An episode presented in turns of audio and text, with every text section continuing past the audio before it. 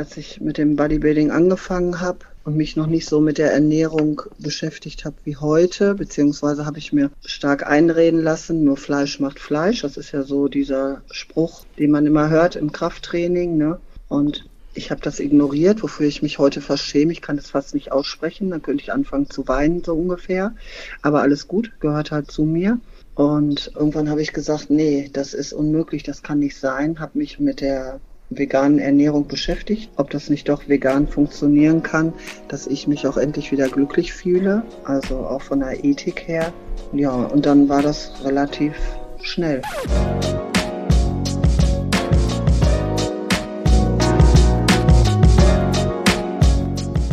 Herzlich willkommen. Ich bin Pauline, eine neue Stimme hier beim Koro Podcast und ich freue mich riesig, dass ihr wieder eingeschaltet habt. Heute geht es um das Thema Bodybuilding. Dazu habe ich Angie Winkelmann eingeladen.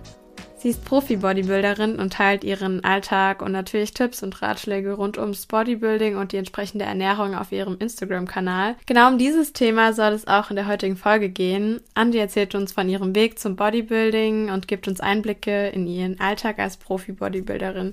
Außerdem reden wir über Vorurteile gegenüber Frauen im Bodybuilding und natürlich auch über die Ernährung und ob man den Nährstoffbedarf bei so intensiven Krafttraining mit veganer Ernährung decken kann. Herzlich willkommen, liebe Angie. Ich freue mich total, dass du da bist und dir die Zeit nimmst, heute mit mir über deine Leidenschaft, das Bodybuilding, zu sprechen. Ich habe schon ein bisschen was verraten, aber stell dich doch gerne selber noch mal kurz vor, wer du bist, was du machst, woher man dich kennt. Ja, erstmal vielen Dank, dass ich bei dir sein darf. Ja, zu meiner Person. Ich bin die Angie, bin IFBB Pro Physikathletin, Wahrscheinlich wird hier jetzt IFBB Pro nicht so viel sagen. Ich bin Profi-Bodybuilding-Athletin in der Physikklasse.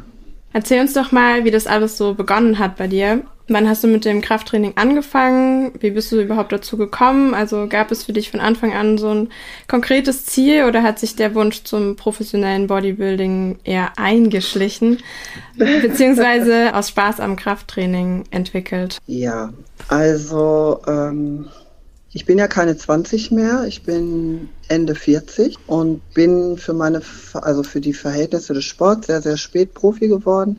Nämlich eigentlich erst letztes Jahr, obwohl ich diesen nicht eigentlich, ich bin letztes Jahr erst Profi geworden. Äh, wobei sich da jetzt für mich nicht wirklich viel geändert hat. Äh, Bodybuilding an sich. Ich habe das erste Mal trainiert, ich habe angefangen, da war ich 15 oder 16, da brauchte ich noch eine Bescheinigung von meinen Eltern, dass ich das überhaupt machen darf. Und die wollten das nicht und ich musste sogar die Unterschrift fälschen, dass ich überhaupt ins Fitnessstudio durfte. Und ähm, ich habe gemerkt, so nach einem Jahr, ich habe schon immer viel Sport gemacht und ich glaube, von der Genetik her bin ich da ähm, ja etwas in Anführungsstrichen begnadet. Ich bin ziemlich schnell für meine Verhältnisse damals sehr breit geworden und das hat mir damals nicht gefallen. Dann habe ich vier Jahre später habe ich aufgehört, habe dann Eishockey gespielt. Ich habe immer ziemlich verrückte Sachen gemacht. Habe dann irgendwann meine Tochter bekommen, äh, habe dann gewechselt zum Rennradfahren, war zehn Jahre lang Marathonfahrerin im Rennrad, also alles so unter 130 Kilometer. War für mich langweilig, bin ich ganz aufs Rad gestiegen. Und da habe ich mir dann leider meinen Rücken, sage ich mal in Anführungsstrichen, kaputt gefahren Rennradfahren ist ja sehr, sehr einseitig. So bin ich dann eigentlich wieder an das Fitnessstudio gekommen. Radfahren ging nicht mehr, aber ich brauchte halt eine neue Herausforderung. Und so bin ich dann wieder ans Bodybuilding gekommen. Ja, super interessant, was du schon alles gemacht hast. Also hast du quasi damit angefangen, dann lange pausiert und jetzt bist du wieder da. Genau, also dass ich jetzt so aktiv bin, ist ist tatsächlich in Anführungsstrichen. Für viele klingt das sehr viel, aber ich finde es jetzt nicht so viel. Eigentlich erst seit zehn Jahren. Und dass ich Wettkämpfe mache, ist tatsächlich erst, habe ich erst mit Ende 30 angefangen. Wow. Und ja. aber lebst du jetzt vom Bodybuilding oder also ist es dein Hauptberuf? Nein, nein. Ich bin ähm, seit meinem 20. Lebensjahr Ergotherapeutin, habe eine eigene Praxis hier in Dortmund seit über 20 Jahren und das ist auf jeden Fall mein Hauptstandbein. Ich verdiene schon ein bisschen Geld damit, aber nicht, dass ich davon leben könnte, habe ich auch nicht vor. Dafür liebe ich meine eigentliche Arbeit viel zu sehr. Mein Alltag hat sich nicht geändert, dadurch, dass ich jetzt so eine Profikarte bekommen habe. Ich trainiere genauso viel wie vorher. Eigentlich hat sich nicht wirklich was geändert, außer jetzt vom Status her oder vom Bekanntheitsgrad komischerweise auf einmal. Aber im Endeffekt bin ich ja genau die gleiche und ich liebe meine Arbeit als Ergotherapeutin. Das wird sich auch nicht ändern. Ja, cool. Ja. Also so viel Training und dann noch ein Vollzeitjob klingt echt nach einem ziemlich vollen Alltag. Gib uns doch mal einen kleinen Einblick ja. in dein Leben als Profi-Bodybuilderin. Also wie sieht dein Trainingsalltag so aus? Stellst du deinen Plan selbst auf? Hast du dafür speziell Trainer? Also kommen wir mal zu meinem Alltag, wie mein Alltag aussieht. Möchtest du das wirklich hören? es ist so stressig also, wahrscheinlich, oder? Nein, es ist nicht stressig. Also wäre es zu stressig, natürlich ist es anstrengend und viele können das nicht verstehen. Sowohl vom Job her wie mit dem Sport. Das kann man wirklich nur so betreiben, wie ich das tue, wenn man wirklich diese Passion hat, diese Leidenschaft. Und ich stehe morgens auf, wie jeder. Ich gehe mit meinen Hunden raus. Ich habe meistens meine Mahlzeiten schon vorgekocht, spät abends nach dem Training und nach der Arbeit. Ich frühstücke wie alle, laufe mit meinen Hunden, schließe meine Praxis auf. Wenn ich Glück habe, schließe ich sie nach zehn Stunden wieder zu. Da wartet schon die Sporttasche im Auto und dann geht's normalerweise, ohne nachzudenken, eigentlich direkt zum Training. Da bin ich dann wenn ich nicht in der Wettkampfvorbereitung bin, vier bis fünfmal die Woche. Ich trainiere ungefähr eine Stunde, eineinviertel Stunden. Und wenn ich in Wettkampfvorbereitung bin, ist es tatsächlich sechsmal die Woche. Ich habe siebenmal die Woche Ausdauer, also Cardio auf meinem Plan. 30 Minuten in der Wettkampfvorbereitung können es auch 45 Minuten bis eine Stunde werden. Kommt auf meine Form an.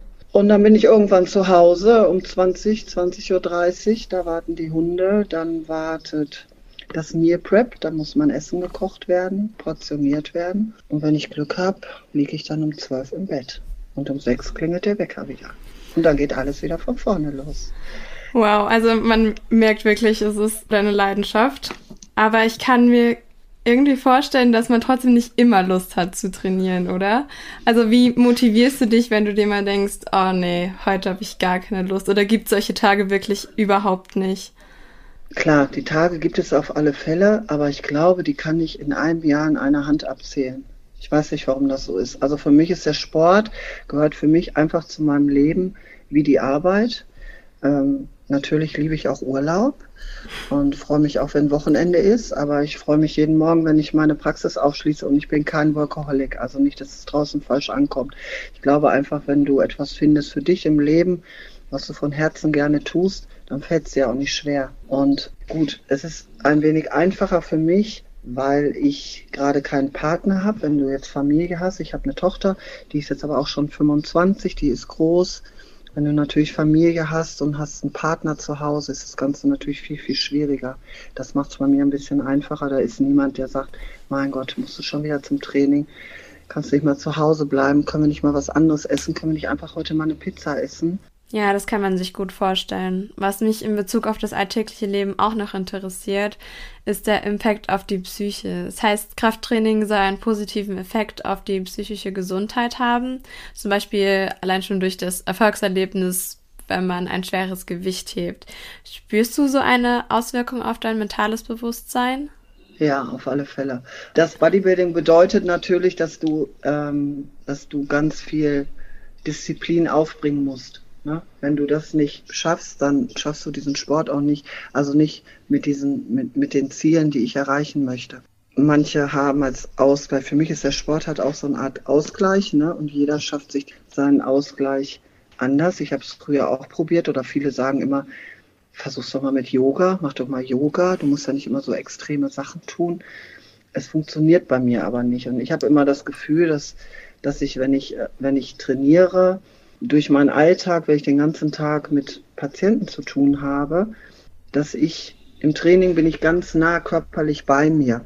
Und das gibt mir zum Beispiel ganz viel, dass ich mich einfach auch körperlich und auch meiner Psyche näher bin, was ich tagsüber oft abgebe, weil ich ja für meine Patienten immer da bin.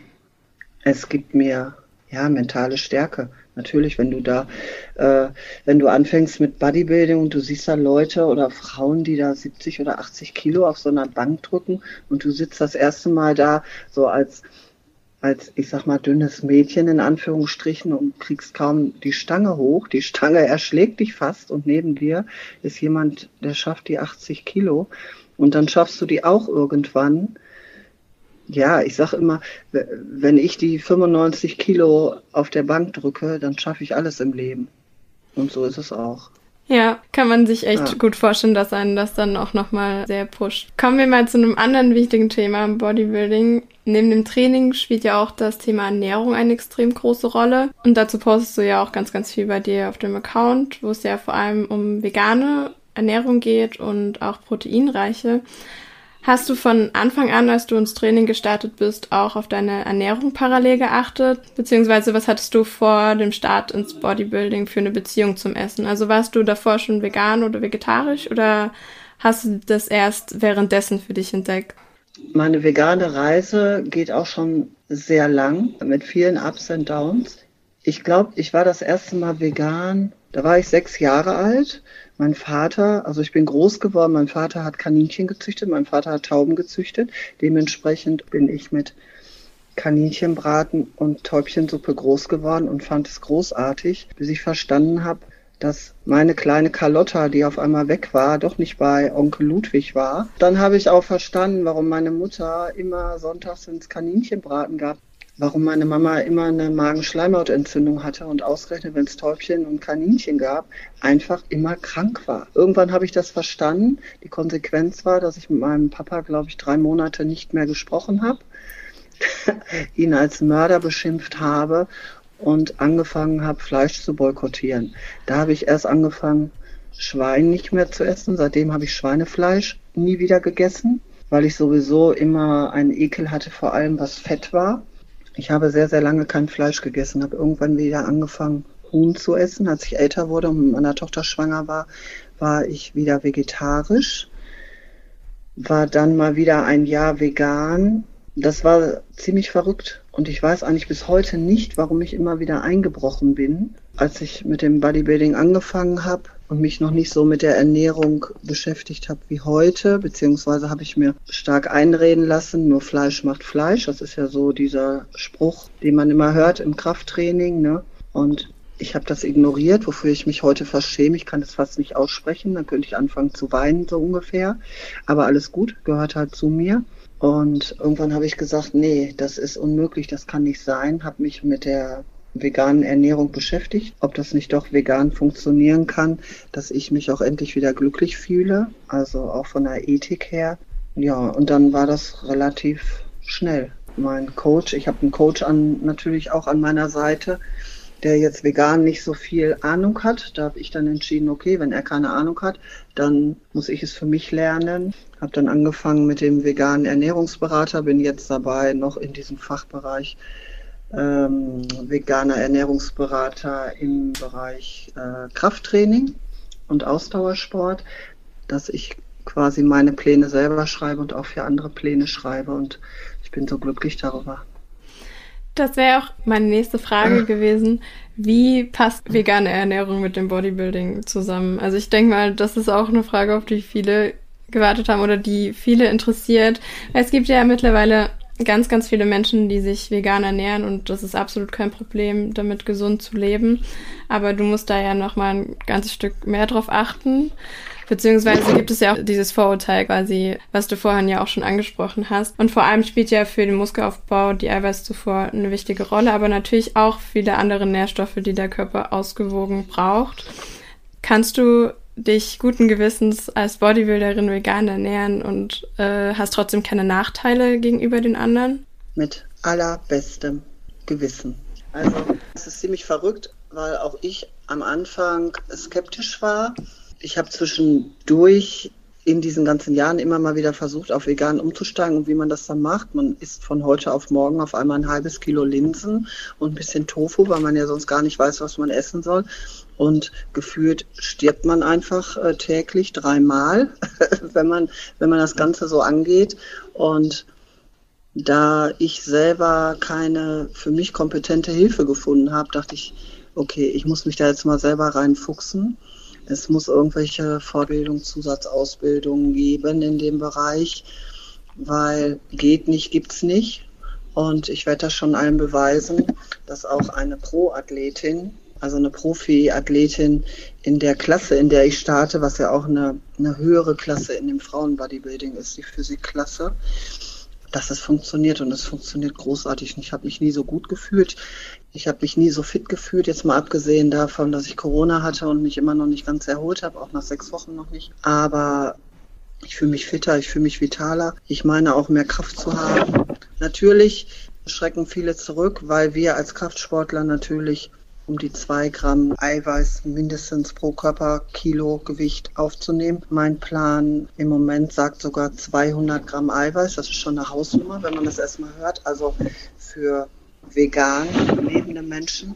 Aber es ist gar kein Problem mehr. Also ganz klar vegane Ernährung Bodybuilding absolut ja. kein Hindernis man muss sich auf alle Fälle Hilfe suchen oder man muss sich wirklich sehr, sehr, sehr reinlesen. Mir haben solche Menschen wie der Nico Rittenau wahnsinnig geholfen. Seine Bücher haben mir geholfen und auch jetzt über die Ecodemy, wo ich meine Ausbildung mache, hat das ziemlich schnell funktioniert. Man muss sich schon damit auseinandersetzen, dass du auf dein volles Aminosäurenspektrum kommst. Wir haben ja 20 Aminosäuren, davon sind acht essentielle, die wir wirklich nur über die Nahrung uns äh, zuführen können. Eine davon unter anderem ist das Myotenin. Das ist manchmal ein bisschen schwieriger, aber du musst halt wissen, welche Aminosäuren sind wo drin weiß inzwischen, ich muss sie nicht in einer Mahlzeit kombinieren. Ich kann sie über den ganzen Tag verteilt essen. Und das schaffe ich über flüssige Aminosäuren, die sogenannten EAAs, über meine Hanfsamen, über meine Kürbiskerne, über mein Tofu, über meine Lupine, über meine Hülsenfrüchte, über Getreide, Vollkorn. Ähm, es funktioniert, ne? Und ja. dazu nimmst du wahrscheinlich dann zusätzlich aber auch noch ähm, Supplements. Also es kann nicht alles über die Ernährung gesteuert werden. Ich nehme nicht mehr Supplemente, als ich vorher auch genommen habe. Supplemente ist, finde ich, sowieso ein großes Thema. Es sagen ja immer noch viele, ach, wofür brauche ich Supplemente? Also überhaupt die Menschen, ich meine jetzt nicht nur im Sport. Viele sagen, wenn ich mich ausgewogen ernähre, dann habe ich alles, aber dem ist halt nicht mehr so heutzutage. Weil was haben wir im Obst und Gemüse noch drin? Von daher, und es gibt ein paar essentielle Dinge, die können wir uns einfach über die Nahrung gar nicht mehr holen. Das bedeutet also, dass du die gleiche Menge an Supplements auch nehmen würdest oder auch empfiehlst, ohne das intensive Training, beziehungsweise auch davor schon in der Art genommen hast? Bei mir war das schon so, dass, also bevor ich diesen Sport gemacht habe, auch im Radsport, habe ich mich mit Ernährung nie so auseinandergesetzt. Ich wusste nur, damit ich 130 Kilometer schaffe, brauche ich Kohlehydrate. Also esse ich abends Spaghetti mit Tomatensauce, ganz viel und noch eine Portion. Aber ich habe mich nie mit Dingen auseinandergesetzt wie der Ernährung an sich. Ich habe früher nie was von Chlorella, von Spirulina gehört. Vitamin D3, ja, ich bin ja in der Sonne, wofür brauche ich das? B12, ja, wofür brauche ich die Dinger? Äh, damals Omega-Kapseln, Fischöl-Kapseln. Das war mir alles nicht bewusst, was wir eigentlich essentiell alles benötigen. Aber seitdem ich vegan bin, hat sich nicht viel verändert, außer halt das Vitamin B12. Vitamin B12 ist das einzige, wo man wirklich sagen kann, wenn du es nicht im Blut hast, stirbst du. Also du kannst überall mit Mangelerscheinung sehr krank werden, aber du wirst nicht sterben, wenn du kein Vitamin D3 hast. Ist mir auch schon passiert, dadurch keinen absoluten Kalziummangel, obwohl ich so viel Eiweiß zu mir genommen habe. Aber du stirbst nicht, ne? Aber Vitamin B12 kann echt zu einem lebensbedrohlichen Zustand führen. Aber das B12 muss ja selbst bei einer vegetarischen Ernährung auch zugeführt genau, werden. Genau. Das genau. Ähm, ist ja dann ganz unabhängig auch. Das nötig. ist ja immer das Problem, dass die Leute ja immer sagen, äh, wie, du bist Veganer, du wirst ja Nährstoffmangel haben. Ne? Und wie man inzwischen weiß, natürlich sind die meisten, die meisten Veganer, äh, die es aus ethischen Gründen sind, die sich sehr damit auseinandersetzen, natürlich mit Vitalstoffen viel besser ausgestattet als viele Mischköstler, ne, die sich darum halt auch gar nicht scheren. Deswegen glaube ich, ist der Vitamin B12-Mangel bei Mischköstlern tatsächlich häufiger sogar als bei pflanzenbasiert pflanzenbasierten Menschen. Weil vegan oder vegetarisch lebende Menschen ja oft auch generell schon intensiver auf die Ernährung oder entsprechende Inhaltsstoffe achten und andere Menschen, die sich jetzt nicht aktiv dafür entscheiden, irgendwas zu vermeiden, dann eher dazu tendieren, ähm, sich darauf zu verlassen, dass sowieso irgendwie alles abgedeckt wird, was aber eben doch keine Garantie für eine ausgewogene Ernährung ist. Also man kann das natürlich auch nicht über einen Kamm scheren, aber die Beschäftigung mit dem Thema ist ja automatisch größer, wenn man sich aktiv irgendwie entscheidet, was wegzulassen, dass man dann schon eher darüber nachdenkt. Zumindest die, die, die es aus tierethischen Gründen machen, weil wenn das ja einmal Klick macht im Kopf, ist es ja eigentlich ziemlich klar, dass du nie wieder zurückgehen kannst. Also finde ich. Aber es gibt natürlich auch viele Veganer. Vegan natürlich ist auch ein Lifestyle. Also sowieso finde ich es ganz schlimm, dass es immer nur dieses Vegan und nicht Vegan gibt. Äh, es gibt ja noch viele Wege dazwischen. Ne? Immer dieses, auch in meinem ganzen Bekanntkreis, immer wieder dieselbe Argument, nee, ich kann nicht vegan leben, weil ich kann nicht auf Käse verzichten, wobei, ne, Käse haben wir auch schon pflanzlichen, ganz großartigen, aber wo ich immer denke, okay, ja, dann lass doch das Ei weg und lass das Fleisch weg und lass alles weg und isst dein Käse, ne? Ich werde es nie verstehen, also wie die Gedankengänge der Menschen manchmal sind, ne? Und es gibt also ich habe auch selber im Bekanntenkreis viele, die gesagt haben, oh, mir ging schlecht, als ich mich vegan ernährt habe. Äh, ich musste wieder Fleisch essen, habe ich wieder Kräfte gekriegt und war vital. Aber das sind halt auch keine Leute, die es halt aus tierethischen Gründen machen. Ne? Das sind Leute, die versuchen da mal äh, Intermittent Fasting drei Monate und, äh, und die Leute probieren das dann mal drei, vier Monate und gehen dann wieder zurück. Ne? Und wenn du dich dann damit natürlich nicht auseinandersetzt, das sind die, denen es dann auch schlecht geht vegan. Aber wenn du dich mit der Ernährung auseinandersetzt und dich dementsprechend ernährst und deine Vitalstoffe alles hast, wird es dir immer besser gehen. Ja, es hängt einfach total von dem Bewusstsein ab, was man entwickelt. Wie stark ist das denn im Bodybuilding verbreitet? Also wie schwer ist es da, so ein Bewusstsein zu verbreiten? Sehr schwer. Also auch meine Kollegen, ich weiß, ich werde hintenrum, die respektieren mich, auch weil ich wahrscheinlich keine 20 bin, aber ich weiß, ich werde hintenrum belächelt und ja, ja, unsere, unsere Pflanzenfresserin. Es ist ganz verrückt, aber es ist sehr schwer, die Leute davon zu überzeugen, immer noch. Ja. Okay. Oder die Leute sagen, naja, du hast ja auch zwischendurch Fleisch gegessen, deswegen siehst du jetzt so aus. Krass, also ist Veganismus und Bodybuilding wirklich noch gar nicht so richtig angekommen. Wie ist das denn eigentlich in der Wettkampfvorbereitung? Fällt es dir leicht, in den Kalorienüberschuss zu kommen? Trackst du deine Kalorien jeden Tag oder ist es irgendwann eher so ein intuitives Gefühl, wie viel du über das Hungergefühl hinaus essen musst, um genug zu dir zu nehmen? Wenn du im Aufbau bist, genau. Genau, also, das meinte ich. Zum Beispiel, ne, ich wäre jetzt, normalerweise wäre ich tatsächlich in der Wettkampfvorbereitung. Ich wollte eigentlich im Juni, Juli starten. Dann kam Corona dazwischen und hat mich wirklich sechs Wochen gekostet, dass ich entschieden habe, die Diät abzubrechen, die Vorbereitung. Ich bin also jetzt quasi wieder im Aufbau und starte im Herbst, also gehe im Juli in die Diät. So eine Wettkampfdiät dauert bei mir 16 bis 20 Wochen, bis ich soweit bin. Ich mag nicht diese Hardcore-Crash-Diäten, gerade weil ich ja nebenbei auch noch arbeite. Ich möchte gerne das so handhaben, dass ich viel Zeit habe, wir mit den Kalorien wirklich so in 200, 300 Kalorien Schritten langsam runtergehen.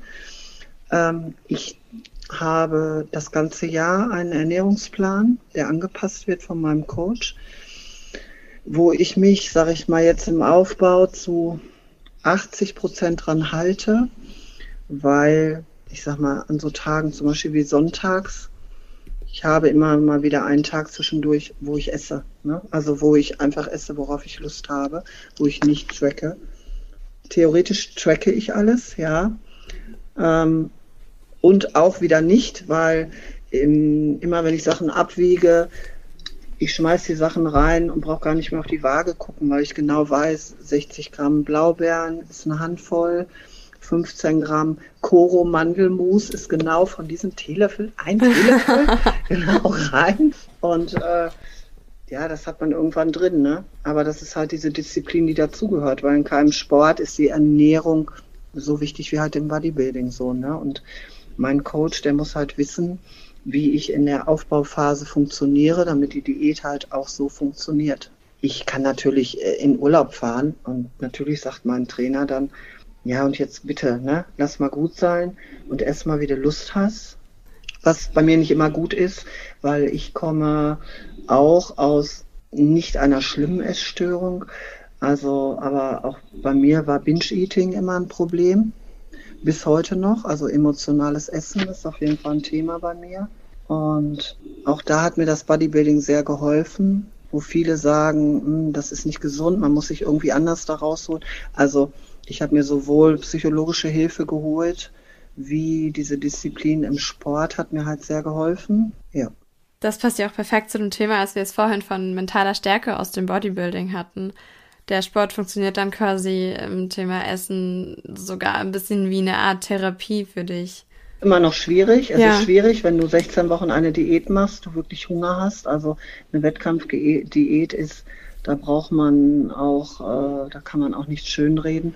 Ist nichts Gesundes, wenn man von den letzten vier Wochen spricht, ja. weil dann passieren auch noch solche Dinge wie das Entwässern, damit dein Look trocken wird, damit du lean wirst, ne? damit auch jeder Muskelstrang rauskommt. Und ich werde immer sehr trocken.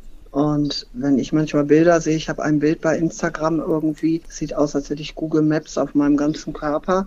Und wenn ich das Bild heute sehe, da denke ich, da war ich doch tot. Also ich kann doch da gar nicht gelebt haben. Das ist doch nur noch eine Hülle mit irgendwas. Aber das ist natürlich auch immer nur an dem Wettkampftag. Ne? Die Menschen denken immer, oh Gott, äh, so kann man doch nicht aussehen. Aber es ist wirklich für diesen einen Tag. Aber es ist schon es sind schon große Strapazen, die man dem Körper da antut und einem Frauenkörper natürlich sowieso, weil die Hormone gehen in den Keller. Ne? Das ist jetzt bei mir, sage ich mal, nicht so tragisch, weil bei mir ist nichts mehr mit Schwangerschaft oder so, aber bei jungen Mädchen und leider gibt es sehr, sehr, sehr viele junge Mädchen, die auch aus einer Essstörung kommen oder durch den Sport in eine Essstörung geraten. Leider. Ja, es hat leider auch immer wieder alles seine Schattenseiten. Aber zum Thema Frauen im Bodybuilding wollten wir allgemein noch kommen. Das Thema ist dir sehr wichtig, das hast du mir im Vorfeld auch schon verraten. Also Body Positivity und demgegenüber das immer wieder präsente Vorurteil, dass Muskeln bei Frauen nicht weiblich und damit nicht schön wären, weil von anderen Meinungen beeinflusst viele Frauen denken, sie müssten dem Handeltraining fernbleiben, um ja nicht zu viele Muskeln aufzubauen. Was sind deine Erfahrungen mit Vorurteilen und Ansichten gegenüber dieses Themas? Prinzipiell wird nicht jede Frau, wenn sie, ähm, ich kenne das von Frauen manchmal im, im Studio, dass manche sagen, nee, ich will nicht so schlimm, so hart trainieren. Ich will ja nicht so aussehen wie die. Das dauert schon viele, viele, viele, viele, viele, viele, viele Jahre, bis man so aussieht.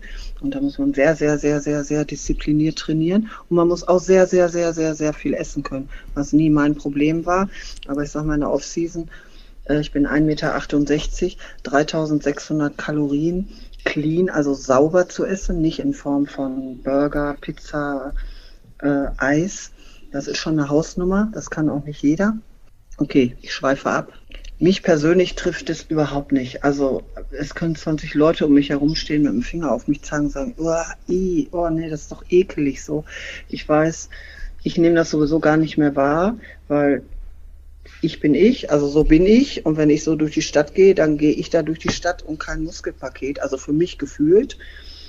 Ich werde oft angesprochen, dass Menschen sagen so, boah, kann ich mal ein Foto mit dir machen? Also nicht, weil ich bekannt bin, sondern einfach, weil so 16-Jährige sagen, was eine coole Mutti, die hat aber Muskeln. Ähm, mir ist es natürlich bewusst, dass ich polarisiere, weil das fällt natürlich nicht in die Norm, das ist klar. Weil von Geburt an oder wenn wir kein Krafttraining machen, sieht eine Frau natürlich nicht so aus, wie ich aussehe. Obwohl ich mich ja noch harmlos finde. Da gibt's ja noch Frauen mit viel, viel, viel, viel mehr Muskeln. Mir macht es nichts aus. Aber ich weiß, ähm, es kommen halt auch im Netz oft auch schlimme Kommentare so, ne? Mir machen sie auch nichts aus. Aber ich weiß, manche Mädchen oder jüngere oder Frauen, die jetzt nicht so ein Selbstbewusstsein haben und nicht so hinter ihrem Körper stehen, die macht das schon ganz schön fertig. Ne? Das Thema Mobbing haben wir ja überall. Ich weiß aber auch nicht, ob es sich jemals ändern wird. Also ich kann noch so ein großes Sprachrohr sein für alle Menschen und sagen, lass doch einfach jeden so sein, wie er ist. Ich bin ich und nur weil du mich nicht magst, du sollst mich ja nicht heiraten. Ich mag dich vielleicht auch nicht, weil du hast einen zu dicken Bauch, du hast rote Haare vielleicht und rote Haare, sorry, mag ich nun mal nicht. Ich kann das verstehen, auch, auch Männer, die oft sagen, boah, Angie, ich finde dich total hübsch. Ich würde dich auch nehmen, aber ohne Muskeln. Also da sind manche auch sehr direkt, die sagen, mein Gott, ey, ich finde dich eigentlich so hübsch. Ich denke so, hä, ja, aber mich stört doch jetzt auch nicht, du hast gar keine Arme oder du hast einen dicken Bauch oder so, ne? Es ist, ja, es ist schon verrückt. Wie hat eigentlich dein, dein unmittelbares Umfeld darauf reagiert? Familie, Freunde, als du damit angefangen hast mit dem Bodybuilding? Also du hast ja vorhin schon mal ähm, erwähnt, deine Familie war nicht so glücklich und du hast die Unterschrift gefälscht. Aber ähm, ja, da war, da war, da war ich ja noch ganz, ganz, genau, ganz jung. Genau, ne? Und als du wieder eingestiegen bist, also haben sie dich unterstützt oder waren die auch irgendwie eher skeptisch oder haben Kritik geübt? Also am Anfang fand das jeder toll, dass ich wieder einen Sport gefunden habe, dass ich viel zum Training gehe und oh, schön, diese Disziplin. Irgendwann fing das an, ich glaube vor acht Jahren, nachdem ich dann zwei Jahre irgendwie wieder so regelmäßig trainiert habe, dann ging das halt wieder los, dass ich mich auch körperlich verändert habe. Du formst, formst dich halt irgendwie um, die Schultern werden breiter, das Kreuz. Und dann fingen schon die ersten Männlichen in meinem Bekanntenkreis an und sagten, oh Antje, jetzt reicht's aber, ne? Ich so, hä, warum? Was stört dich denn daran irgendwie, ne? ja, aber mach jetzt, so, so ist gut, aber nicht noch mehr, ne? Ja, du, ich sage, wenn ich doppelt so breit bin, ich bleib doch dieselbe. Also, wie kommt man immer da drauf? Verstehst du, was ich meine? Ja, also, ja. Aber du hast quasi nicht. aus deiner eigenen Liebe dazu einfach immer weitergemacht. Natürlich. Wobei ich sagen muss, es ist und bleibt das Training an sich, aber wenn du halt immer schwerer trainierst, bekommst du natürlich auch Muskeln, ne? So. Und ich hätte jetzt auch weniger trainieren können. Ich, ich mache diesen Sport nicht, um so muskulös zu sein. Die Muskeln ist das Bonbon für mich. Ne? Das bekommst du, wenn du halt so schwer trainierst. Aber ich liebe ja diesen Sport nicht, weil ich so breit werde. Das ist halt, das gehört dazu, sondern ich liebe ja den Sport an sich. Super. Ich freue mich total, dass es geklappt hat. Und danke dir ganz lieb, dass du dabei warst und dir die Zeit genommen hast. Auch nach so einem sehr, langen sehr Tag gerne. heute. Ja, aber das ist auch so was. Genau das habe ich eigentlich jetzt gebraucht für einen schönen Abschluss und einen wunderschönen Start ins Wochenende. Das hat mich jetzt sehr geerdet, das Gespräch. Das freut mich. Dank dir, dank dir. und ich hoffe natürlich allen, die zugehört haben, mhm. hat es auch gefallen. genau. Ich danke dir und hab noch einen schönen Abend und ein schönes Wochenende natürlich. Du auch. Mach's gut. Nur Fleisch macht Fleisch, von wegen. Angie hat uns gezeigt, dass Muskeln auch ohne wachsen und nicht nur ohne Fleisch, sondern auch ohne jegliche andere tierische Produkte. Vegane Ernährung im Bodybuilding ist zwar noch nicht sehr verbreitet, aber definitiv möglich, wenn man sich ausreichend informiert und auf ausgewogene Nährstoffe achtet. Außerdem haben wir gelernt, Kraftsport pusht natürlich unsere physische Stärke, aber kann uns auch mental entscheidende Unterstützung leisten. Lieben Dank, dass ihr dabei wart und bis zum nächsten Mal.